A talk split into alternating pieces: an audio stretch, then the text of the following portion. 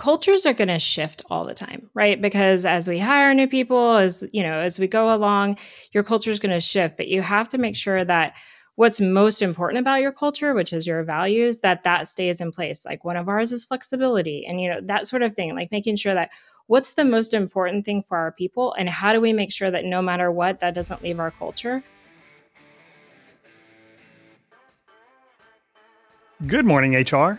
I'm Mike Coffey, and this is the podcast where I talk to business leaders about bringing people together to create value for shareholders, customers, and the community. Please follow, rate, and review Good Morning HR wherever you get your podcast. You can also find us on Facebook, Instagram, YouTube, or at goodmorninghr.com. Well, it is the week after Thanksgiving, and by now the dark turkey meat that no one really wants to eat has turned to shoe leather in your refrigerator. But that means today is also the last day of November, which means we look at recent news items impacting people leadership. And joining me today is my longtime friend, Holly Novak. Holly is the Chief People Officer for Jack Henry and Associates, which is an S&P 500 financial technology company with over 7,000 employees. She's one of the smartest HR people I know, and she's also been a longtime SHRM volunteer leader, which is where we first met, I think, at HR Southwest probably 15 years ago. Welcome to Good Morning HR, Holly. Thanks for having me. Excited to be here. So let's start with how not to fire a CEO. Sam Altman is the co founder and was the CEO of OpenAI. That's the company that created ChatGPT and who some fear will release our robot overlords to destroy humanity. Officially, OpenAI's board said he was not consistently candid in his communications with the board, hindering its ability to exercise its responsibilities. So the board fired him and then appointed the company's chief technology officer as the interim CEO. She lasted a weekend before yet another CEO was appointed. And then in meetings with OpenAI's 700 plus employees, the board was equally vague about the reasons for his ouster, which angered employees. A lot of the employees stated publicly that they suspected his resistance to slowing down the development of AI was the reason the board fired him. Well, the employees revolted. Almost all of them threatened to quit if he wasn't returned to the helm, which probably would have ruined the company. So, long story short, Altman won the war, the board resigned, and he returned as CEO.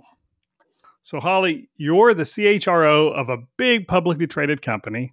Apart from confusing personal politics at OpenAI, how would you evaluate the OpenAI board's performance in this instance? I mean, I would definitely say don't do it that way. don't do it that way. it's just, um, you know, one of the biggest things that we have to focus on with our people is trust. And um, this is a perfect example of how to pretty much diminish all the trust with your people and um, your leadership in just you know one decision one weekend that sort of thing. And so i think it's just uh it's a kind of a tragedy. Hopefully they can pop back from it right? Yeah well I, and you know they're they're valued in the billions and you know have some giant stakeholders. I think they'll manage you know they'll muddle through especially now that the whole the old board's gone and they've got a new board and the new board is you know very different um, but you know they've got a weird corporate structure. But i think the thing is it's always difficult to fire an executive.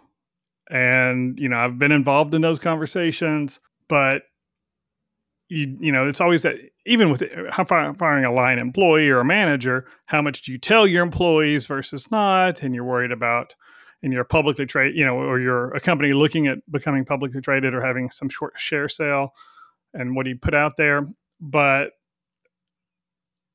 you know when there's a narrative out there already among the employees one of the challenges I think leaders have is how much how do how much do we need to tell, especially when it's another leader that we've we've let go. How would how would you balance that that need to protect this person's privacy, but then when they're on Twitter telling the whole world their side of the story, yeah, I think transparency is huge, right? And and transparency looks different in every single company. And so you have to determine like what does it look like for my company? How do I how do I like make this transition? What is that? You know, one of one of the biggest relationships that is the most vital for any company is the relationship with the CEO and the board. And so trying to kind of manage that. So if the expectations aren't clear, if the CEO has different expectations than the board or vice versa, that, you know, that needs to be settled no matter what. And and then you determine like once that's settled, how transparent are we with our people regarding that and what that looks like?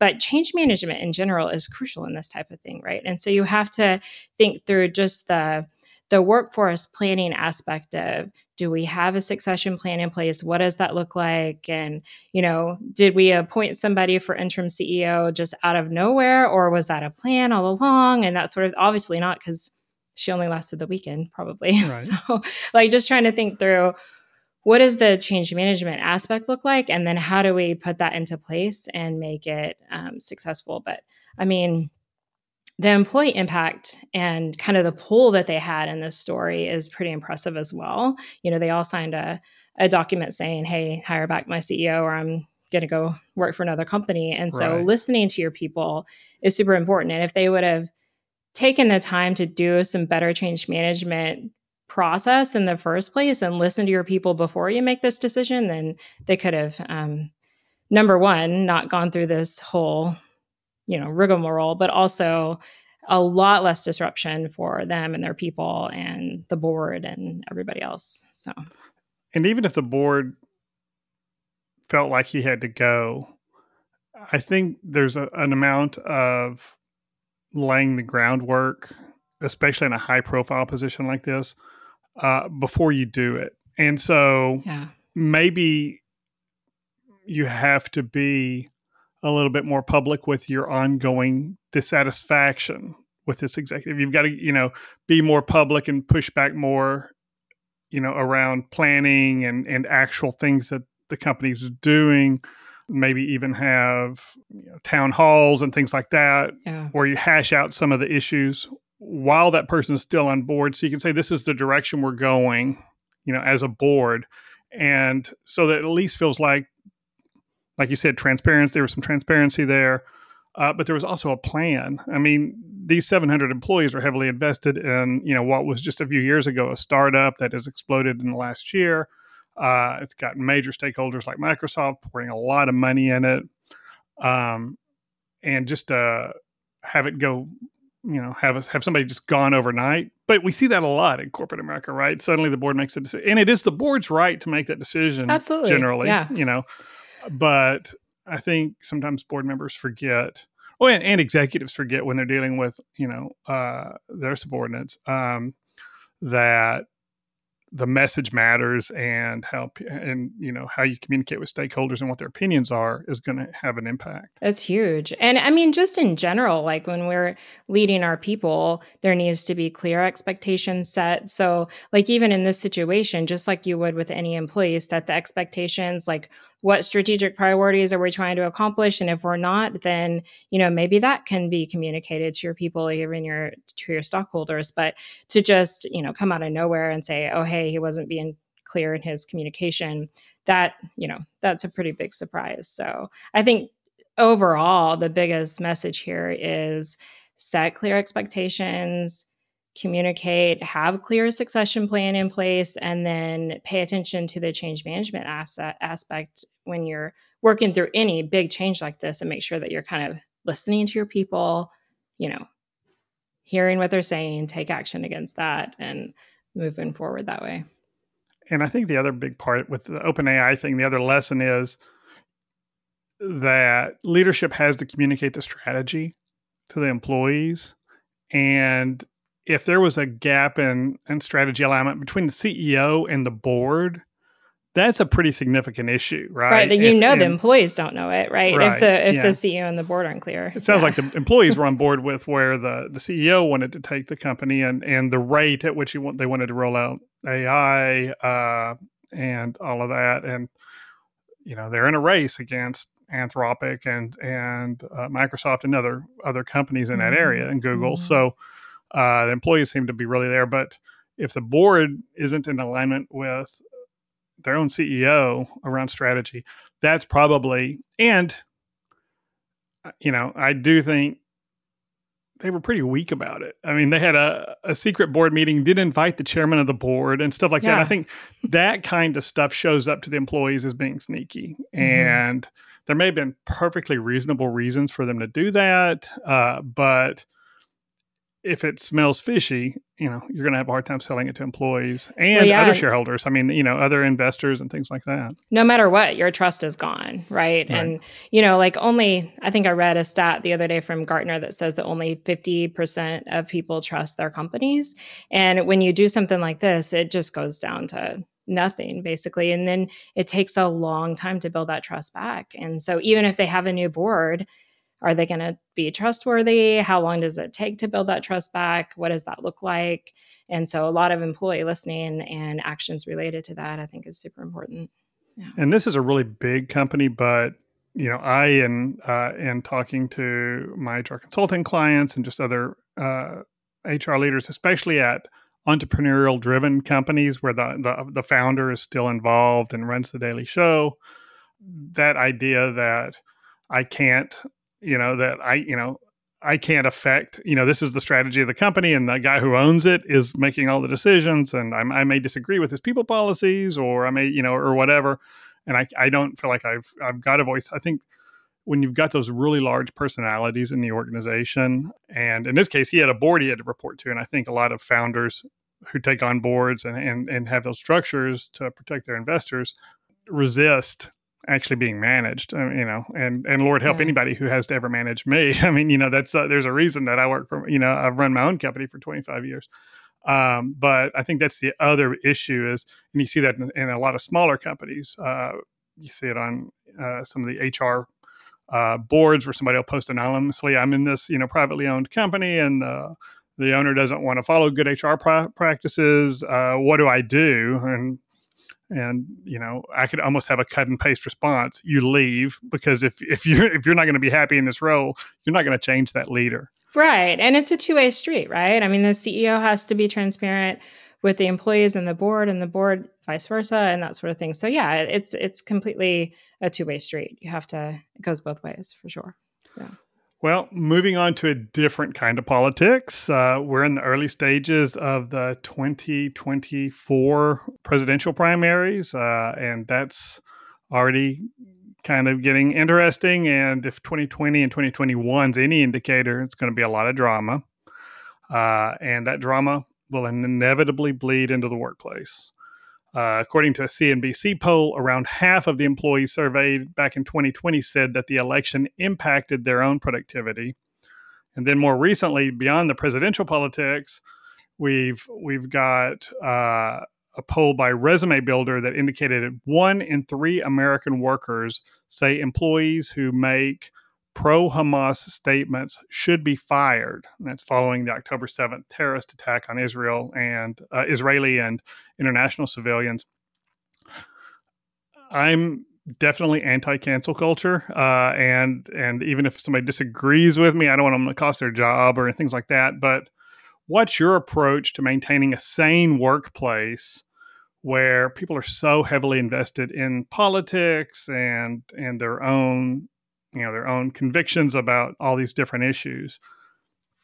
And but they want to drag all that into the workplace. Yeah i mean i would say one of the biggest um, things is just around being curious right? Like i um the famous and wise ted lasso says be curious not judgmental. And so as you're thinking through like how do we coach our leaders to just stop and be curious a little longer and really make sure that we're taking the time to get to know our people and build that connection with them so that as things come up as we like go into this charged season we've been kind of in a charged season for a while now.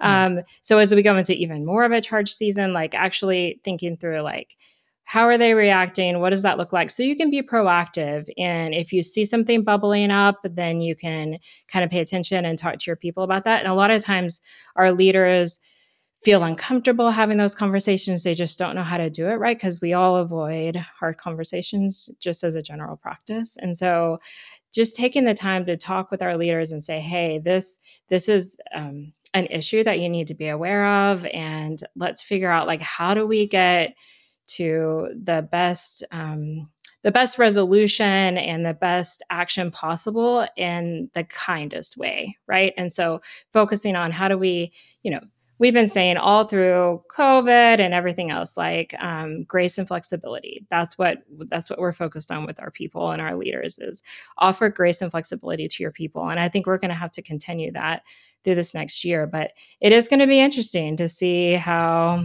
how the kind of the workplace and the environment and i think as you think through remote and hybrid and office it it's a totally different um, dynamic because honestly people are a little more um, aggressive maybe or opinionated from a remote standpoint than they might be in person because they don't have to see that person's face all the time. That's what we see in social media, right? I mean, yeah. that's why everybody there's so many a-holes on social media who would never say those things uh, most of them to somebody in person.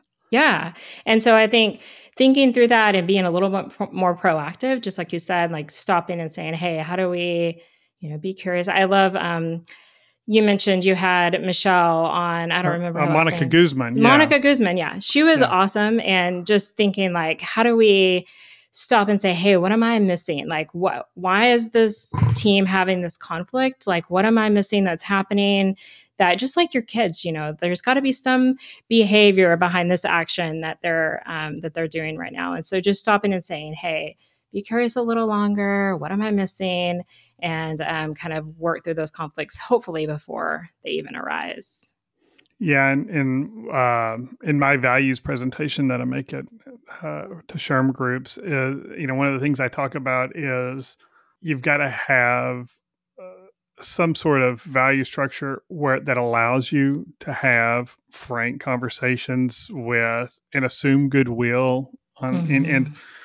And that's got to start with managers because they have to model that and like you said, you got to train managers, and and you know this is uh, the horse that I the dead horse that I beat all the time. But we we make people managers, and we don't train them to lead people. We make them managers because they're good at a certain job, and if we don't invest in training them and saying here's what our policies say about harassment, here's what our policies say about harassment in person, but we also have are concerned about harassment online, offsite, you know, off duty, um, and making sure they understand that and that they've got the skills to either facilitate a more you know a healthier conversation between two, two employees about okay i get that you're pro trump and that you're pro biden but we're here to get a job done mm-hmm. and i think mm-hmm. i think that's a, a mistake that a lot of companies started making back uh, really heavily back in the me too movement everybody was all the companies wanted to show that they weren't the kind of company that tolerated that bad behavior.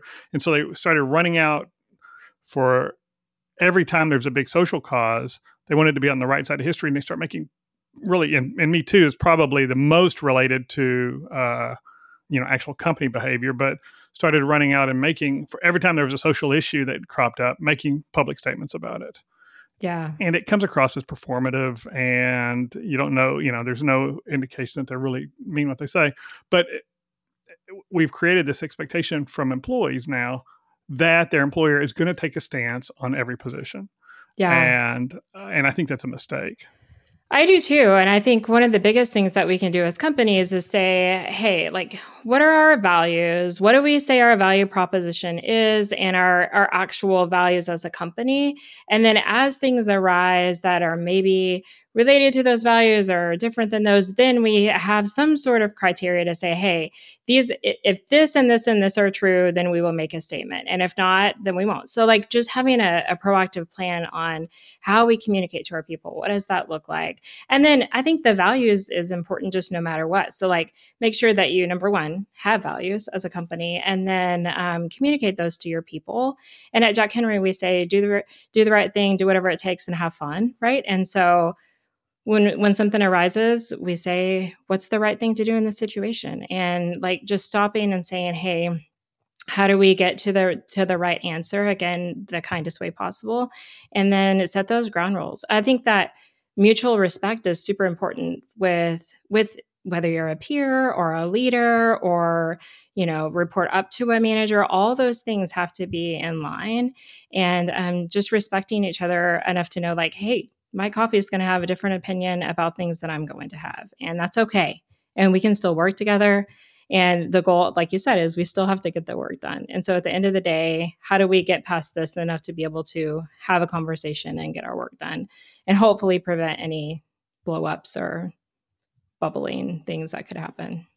And one of the articles uh, we looked at getting ready for this mentioned, you know, there are uh, under the current National Labor Relations Board, at least, there are rulings, you know, that really constrict employers' limitations on employee speech beyond what we've traditionally seen. And so, you know, it'd be smart for an employer to talk to a labor attorney who really is up, you know, especially an employer with a lot of exempt employees because, or uh, non-exempt employees, because you're going to end up with, uh, you know, potentially some, or a lot of non-management employees because you're going to, you know, likely, you know, possibly end up with some uh, NLRA challenges if people, you know, whether yeah. they're they're warranted or not. Doesn't mean people aren't going to file them, or that this NLRB isn't going to take take it up. But at the same time, we're here to execute a mission, whether it's make a profit or if you're a nonprofit to, to execute a mission to serve a community of some sort. That's what we got to be focused on. And and sometimes we may have to say, look, if if this person's bumper sticker on your car, on their car, bothers you so much that you can't get your job done, maybe you need to get off the bus. Maybe this is, you know, regardless of who's right or wrong or the ultimate morality of whatever the issue is. Mm-hmm if you can't if it's so obstructing to you that you can't be productive. Or if they have something in their virtual background or whatever right, right that, yeah. yeah that, they're you know, you know. they're you know they're wearing their their pro biden t-shirt or their maga hat or whatever. Um you know it's going to happen. Uh, you know, especially in a large company, you're going to have somebody like that who is just always going to push the boundaries and make sure that you know where they stand on issues. And and maybe if they, you know, if that's disruptive, you have the conversation with them and say, "Hey, this is becoming too disruptive. You know, you know, dial it back a little bit." Yeah. But you know, there are people who just say, "I can't work with this person because they are whatever." You know, they have this other opinion, and um, you know, when after the Ham- uh, Hamas attack on Israel, uh, I got lit up by a few uh, folks who uh, were very pro on one side of that that thing because of a comment that I posted that basically called for us to be rational and reasonable. Hear the other side. You know, if we're going to have this conversation in the workplace, let's be, you know, let's talk about it in a respectful way. And even that got, you know, I got I got a little, fr- uh, you know, shot at by mm. uh, some folks who felt so passionate about the issue and we're convinced that if I just listened to their side of the story a little bit more, you know, it would be different. And um, so, you know, I don't, I don't know that we can always win win that stuff, especially when social media is out there feeding it. And uh, you know, sometimes it'd be great if if our if our employees just wouldn't be friends with each other on social media, you know, you know, because we get, you know, there's too much of that, you know, drags into their personal lives into the office. Mm-hmm. Well, and sometimes it you know happens when you're on a chat in a virtual meeting and somebody sends a GIF or um, mm-hmm. a meme or something like that. But I think the biggest thing is helping leaders to understand or like providing them with resources so that they can have those hard conversations and if they if they're new if they have been promoted to a leader before they're ready to have those hard conversations then at least giving them some sort of support whether that's an hr business partner or, or employee relations person or something so that they have support to lean to to say hey i don't know how to handle this situation. Somebody help me. And then making sure that you have that as a company in some way because you're going to have leaders that don't know how to handle this right? And so you got to find a way to support them and to coach them and to be in the room maybe and coach them back to um, to that mutual respect place you know? And the best time to have those policies in place that say here's how we're going to conduct ourselves is yesterday. Right. And if we don't have it yesterday, the best time to do it is now. Right. Because what you really want to do it is before we have the conflict. And and uh, I think too often people leaders cat are caught flat-footed when something blows up that they probably should have anticipated. But well, you know, I you know my my you know we all think our our employees are great. It's it's all those other people that we see out there. And then it comes into our workplace and we're and we're not ready for it. So having the policies in place, having that management training in place to say, here's what our policies are. And SHRM had a really good article on this, and it had three points. Uh, you know, prevent, which is really the having the policies in place and doing the management coaching. Prepare, so understanding the protected speech issues around NLRA, but having you know clear policies about harassment, civility, and off-duty conduct uh, that flows into the workplace, and make sure your managers know that, and then respond, enforce your policies, and don't play favorite. I think that was a big part about it. Don't play favorites. don't pick a side uh, of the issue and say, well, we stand with Israel, or we, you know, or we stand with uh, Hamas, or we stand with, you know, we're pro Biden, or we're pro, uh, unless that's r- really relevant to the business that right. you're in. And if it is, if you do have those specific, you know, that's part of your mission, especially if you're a nonprofit or something like that, then maybe just say that and and make sure everybody's on on board. And we can't have, we're not going to entertain these uh, these other opinions. Which, what an awful place that'd be to work. But you know, but in you know, try to enforce everything on both sides. You know, bad conduct's bad conduct, and right. harassment's harassment, and being a jerk yeah. is being a jerk. And we're and we're all people, right? We're all gonna make mistakes. We're all gonna say things that we shouldn't say every once in a while, and that sort of thing. And I think that that's just a matter of, hey, what was the intent behind this? And like, you know, I didn't re- even realize that I still had a Biden coffee cup behind me, or whatever it is, right? And so just saying, hey just like I said, the famous Ted Lasso, be curious, not judgmental. And so like stop and say, hey, what am I missing? What's going on? And and walking through those steps before we just jump to it. But you have to teach your people how to do that too, because they can have that interaction in a meeting that you're not in as a leader. And so helping everybody to realize, hey, let's just, you know, calm down, have mutual respect, and um, figure out again the kindest way to to deal with those issues as we and you mentioned Monica Guzman's episode uh, back in really September good. on, yeah. uh, and her book is uh, what's it called? I never thought of it that way. How to have fearless, curious conversations in dangerously divided times, and uh, definitely it was one of my favorite uh, episodes that we've done. Um, and this will be my second, I'm sure. Uh, sure. But the, you know, but it, it, it it's she she makes some really good points about about how to do how to be respectful and when you set people down, if it's not, you know, they're not doing drive-by shootings in the hallway or, or snarking over email, if you set people down and you know they're going to be a lot more responsive when they're facing one another and and suddenly we're not like you said earlier we're you know we're not jerks because there there's proximity and mm-hmm. I, I, think you're right that remote work is going to make it more and more difficult yeah. um, because we're not we don't have a lot of organizations it's not necessarily they're losing the quality of their culture but they're they're having a different culture. I've definitely seen you know we went remote in 2020 um, so if, if you're doing a drinking game uh, against the podcast you can take a drink because i say that almost every podcast somehow but it has changed our culture. I think it's positive but the fact that my employees don't see each other every day makes it a different kind of culture. Um, you know, our values are still intact and all of that, but there's not the level of camaraderie and friend. Uh, you know, and we're really good at hiring the right, the kind of people that right, yeah, that work which is well. super important, think, right? Yeah, yeah, I think that's critical, and it's you know. Um, you know, our we've got one of our, you know, you named Jack Henry's, and one of ours is always act as one with respect and compassion, and um, and we hire against that. And and you know and we constantly are driving that one home even more now probably because we're remote uh, because it's so important that we um, that we not let that distance and that just that you know seeing somebody on the screen you know a few times a week uh, give give give somebody the license to to discount the the need for empathy and and to be a human to be a good yeah. human. But i do think you're right like cultures are going to shift all the time right? Because as we hire new people as you know as we go along your culture is going to shift. But you have to make sure that what's most important about your culture which is your values that that stays in place. Like one of ours is flexibility and you know that sort of thing. Like making sure that what's the most important thing for our people and how do we make sure that no matter what that doesn't leave our culture. But when we're so remote we're still very remote, like 80%. And so I think that a lot of people have never met each other in person. And if you don't turn on your camera, then you don't build that connection.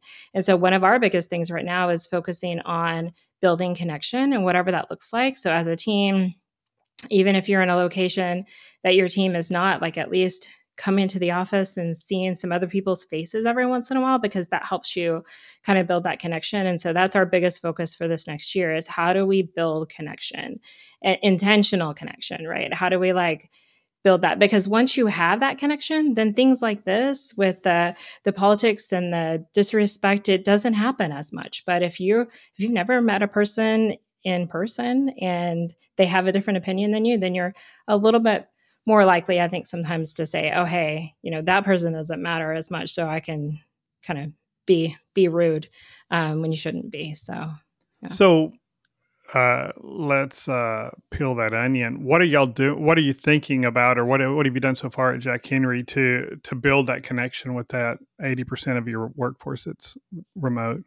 So we have about 40 locations all around the US, and we're um, kind of focusing on nine hubs. That doesn't mean our other offices will go away, but focusing on our nine hubs so that we can have more events there, bring people together. Our CEO is about to go do a CEO roadshow in each of those nine hubs. And so, really like finding ways when we have all hands, bring people together and have a watch party and if you give them food, generally they will come. And so, like, just finding different ways to say, hey, teams, come together at least once a year and, you know, figure out ways that you can actually build that connection. So, that's our goal right now. We have a whole project c- called Workforce Evolution because nobody knows what the future of work is going to look like. Right. And so, like, in five years, that's that's something I'm super curious about. Like, what is work going to look like in five years? And if we're not right now being proactive and setting the ground rules and like what jobs will we have in five years that we don't have today that we haven't ever even heard of right? Because ai is of course going right. to add a lot to that. So like how do we plan right now to be prepared for what work looks like in five years so that we're not caught off guard and are scrambling you know in three to five years to figure out what that looks like? And i think a lot of that is going to be about finding the right people, building that connection, keeping our culture, all those things as we move forward. But yeah, that's what we're doing. Yeah, and on the Sam Altman thing, you talked about trust, and I think that's yeah. Th- this ties in there too. That that how do we when we don't see our managers in person and and we don't have all the you know the the neuro linguistic feedback that we get in yeah. person with somebody. How, how do we build that trust? I think, and I think there's companies that are figuring it out. And I think that you're seeing the ones who can't figure it out or haven't figured it out yet be some of the companies, in my experience, that are pushing employees to move come back to the office full time. And um, and I think there needs to be flexibility both ways if you want to keep the talent. Uh, yeah. And you know, maybe if we enter a recession, uh, employers can be more dogmatic about that. But I think that short term, and when, you know, as soon as those positions get, you know, difficult to hire and there's more demand for them again, if the economy heats back up, you're going to lose those people that you've invested in. So I think now is the time to be doing that. Yeah. Well, I think listening is so important. So we we have a continuous listening strategy. So everybody gets an engagement survey on their anniversary date. So we have a continuous stream of data all the time, and that helps us to do a really good job. One of the questions is, "Do you trust Jack Henry?" And so as we see that trend, so we can look at it monthly or quarterly over the past few years. If we see that trend going down, we can like kind of dig in. Why is it going down? Like what's happening to make that you know our engagement score is it going down? We we ask a belonging question, right? Do you feel like you belong? And so all those things as we start to see maybe this business unit's going down, what's going on, like, you know, and so we can kind of dig into it. But if you only do if you only listen to your people once a year, you're really not going to get the the data that you need to like continuously say hey what are we doing how can we prevent something that might be bubbling up in the future and so listening is key in my opinion like we have to listen but not just listen you have to listen and then do actions right, right. towards it. If you listen and don't do anything then it's worse honestly so. Totally agree. And let's take a quick break. Good morning hr is brought to you by imperative premium background checks with fast and friendly service. If you're an HRCI or SHRM certified professional, this episode of Good Morning HR has been pre approved for three quarters of a recertification credit. To obtain the recertification information, visit goodmorninghr.com and click on Research Credits. Then select episode 124 and enter the keyword NOVAK. That's N O V A K. And if you're looking for even more recertification credit, check out the webinars page at imperativeinfo.com. And now back to my conversation with Holly Novak. One last topic, uh, if uh, if you'll indulge me, I want to talk about four day work weeks. Uh, there was a hiring lab survey of Indeed job postings that said that job ads uh, promoting four day work weeks have tripled in the last year from 0.1% to 0.3%. So I think this is maybe a case of lies, damn lies, and statistics because that's really still a tiny number of all the job postings. It is, yeah. But it's a bigger conversation. It is a conversation that we're hearing more and more about. Employees are pushing for four day work weeks, but um, it doesn't work in every environment. How would how would what would you recommend or advise an employer considering going to a four day work week? Uh, what what should they be considering? I think it it definitely depends on the company and the job. Like even inside a company, it depends on the role. I've heard a lot of schools are going to four day um, school days or school weeks as well, which we've had a lot of our employees say, Hey, my kid's going to a four day school week. Can I do a four day work week? Because otherwise they have to find childcare for that last day, you right. know? So trying to think through like, instead of just saying no, right? Um, I always say, just like you said, be curious, not judgmental, be curious a little longer. And so trying to determine like, what situations does a four day work week work and what situations does it not work and you know some there's no way that some roles can do a four day work week and be mm-hmm. successful mm-hmm. and then you also have to determine like just like um, we talked about earlier is it is it for 10 hour days is it for eight hour days and what is that do you pay them 40 hours or not and so just trying to determine like what does that look like and how do you how do you make sure that um, especially like if you try to do a four day work week for somebody that's non exempt and they work extra on that last day, do you pay? You know, like you have to pay them overtime. Do we budget for that? Mm-hmm. So the, there's so many different complications, I think. But in a lot of situations, a four day work week works fine, right? And so, like, I know our recruiting team does a four day work week during the summer, and because they, you know, they want to, and they can, right? Because they're mm-hmm. recruiters and it works fine. Um, some of our engineering teams are doing four day work weeks and that works fine too. And so just trying to determine like, what roles does it work with? What roles does it not? But you have to be fair. So you can't say, oh, hey, you can do it, but you can't. But that also comes back to our leadership topic of some people can work 10 hours and do great, and some can't work right. 10 hours and do great. And so trying to determine like what does that look like for each and so if you if you can't be fair with your whole team then you have to determine why and like what does that you know what does the structure look like what are the guidelines and you know figure out a way that you can be fair as much as possible and you know i think the the challenge for a lot of large organizations is the closer you are to the customer, the more you probably need to be there five days a week because that's still what most of your customers are working. And and so there's there may be a perceived in, inequity that you know, hey, I'm in operations and we have to deal with customers on a regular basis, you know, five days a week, and uh, you know, it's not fair that you know accounting gets to you know to take every Friday off, or you know, or they only have to work four days a week and whatever. Um, and I think that's you know sometimes that's just you know you know you know suck it up, Buttercup. You know, I know sometimes job, it's just right? life, right? right. Yeah, and but um, you know, I question whether people can you know it depends on the job, but you know how productive can people really be in a ten hour day? Um, you know, I we've done uh, we've we've tested it in the past, uh, and you know we measure quality.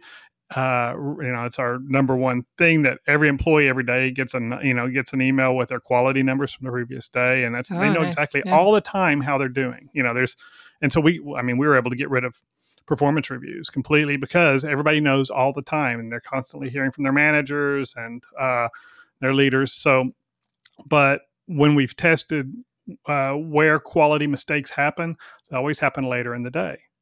And we've got good systems to catch them, but you know, I know if we went, you know, to nine, ten hours a day, that you know, we would be risking, you know, uh, you know, higher higher error rate which is you know minute you know it's almost like the 0.1 percent and 0.3 percent it's still a tiny number. Yeah. But you can only throw so many arrows at somebody and expect them to catch them all uh, before something gets through and affects the client. So i'd be really you know for any job that took a high level of mental detail i'd be really concerned.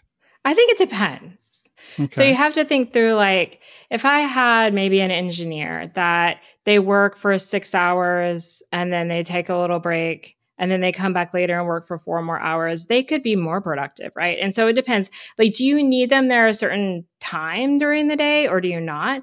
Like, some people might work better like from 10 p.m. to 2 a.m. in the morning. And, you know, and so if they're not talking, just like you said, right. the closer you are to the customer, right? So if they're not talking to customers and they're just doing something like coding or data entry or something like that, then totally different situation than if you're like in a contact center or a call center or if you're you know like an hr person where you actually have to talk to right. people during the day so i think it really depends but i think you can probably have some people that are productive if they can pick their own hours like out of the 24 hours what are your 10 hours that you want to work um, and some people might be more productive that way right I know. Yeah, especially with remote employees, I guess you could break the day up. Yeah. And, and certainly we see that with with our employees and just working their eight hour shifts if somebody's got a kid thing in the middle of the day and they don't want to burn their PTO, you know, fine. You know, as long as all the customer facing positions, there's somebody there to talk to a, a client when they call, you know, we can be, we can have that flexibility. The biggest thing is measuring productivity, right? right? Like, so the biggest thing is you can't just ignore and then, you know, you look back a month later and say, hey, wait a second, that person hasn't turned in any work for the past month. And you're like, oh. And so, you know, that comes back to the leader, right? Is making sure that they're paying attention, that they know their people, that they have a good relationship with them and they know, hey, if something's off, then maybe, maybe this isn't working for you. Maybe you can't do a four day work week anymore. Well, and, so, and having good metrics is really important. Uh, yeah. and, and, you know, because numbers, if you're measuring the right things, numbers don't lie. And, uh, and so, uh, that way the employees know where they stand and manage but what happens so often is when you don't have consistent everyday numbers or really consistent measurements what happens is the manager the manager waits till he's annoyed with the employee about something. Oh yeah. And then he comes back to the employee and says, you know, you're not getting the job done and look at how long this has been going on and it's all this other stuff that isn't the real reason that we're having the conversation, but this is going to be the pretext because it's, you know, it's it's the most defensible and I think that's a mistake. Right. So the four day work week wasn't the reason they weren't getting their job done. Right. The leader just maybe didn't recognize the other reasons, you know. So. Right. And uh and just or, you know, too often managers are they'll put up with a lot when they like you. And as soon as they're as soon as they're annoyed with you for something, suddenly it's a whole different deal. And so it's just it's it's it goes back to just management 101 and having mm-hmm. you know mm-hmm. having good managers people you train to actually lead people and incentivize and and coach people rather than manage people. So, but the other thing you hear with the four day work week is well, why do you care if they work 10 hour days? As long as the job's getting done in the in the week, especially if they're exempt, uh, why do you care? And my argument is, well, if somebody can work 32 hours a week and I'm paying them a full time salary, they need more work to do. I yeah. don't think productivity belongs to the employee and productivity empl- belongs to the employer. I mean, that's what I'm paying you to do to give me this much effort. Well, and also the managing of that belongs to the employer, right? So like if if you have an employee that's not doing a full-time job or doing two jobs that you don't even know about or something like that, then that's you that's up to you as their leader to figure out or determine and um, I think that that's back to managers need to manage, right? Like there's a lot of things that as a leader, and then if you have leaders that don't have the ability to do that, then they probably shouldn't be a leader. And right. like making those hard decisions and choices around hey like how, how do we support our leaders well and get them to where they can be good leaders and discover all of these things and have the productivity and if that doesn't work then that's okay you shouldn't be a leader Right. and you could do something else it's fine you know Yeah, there are some people just not wired to hold other people accountable. And we need to recognize that. You can be an amazing accountant and but just, you know, not have the ability, you know, to comfortably hold somebody accountable. And we just got to say, okay, well, let's find other things you can do to create value for the organization so that you increase your compensation and you continue to grow. Uh, but maybe just, you know, we always associate leading people with advancement in the organization. And I think that's a that's a mistake that employees make because they want the title, but it's also a mistake leadership makes sometimes. Um, and maybe we don't need as you know as many middle managers. Maybe we need more people who uh, you know have the Swiss Army knife of skills in the organization and can do a lot Yeah. of different things. well and still have a path for advancement Right. right, and growth but it maybe doesn't become a leader right there's there should be two paths and not all of them lead to leadership Exactly.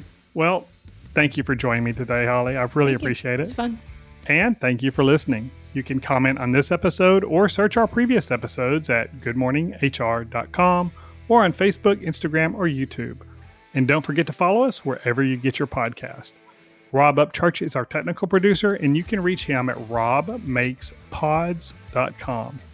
And thank you to Imperative's marketing coordinator, Marianne Hernandez, who keeps the trains running on time. And I'm Mike Coffey, as always. Don't hesitate to reach out if I can be of service to you personally or professionally. I'll see you next week, and until then, be well, do good, and keep your chin up.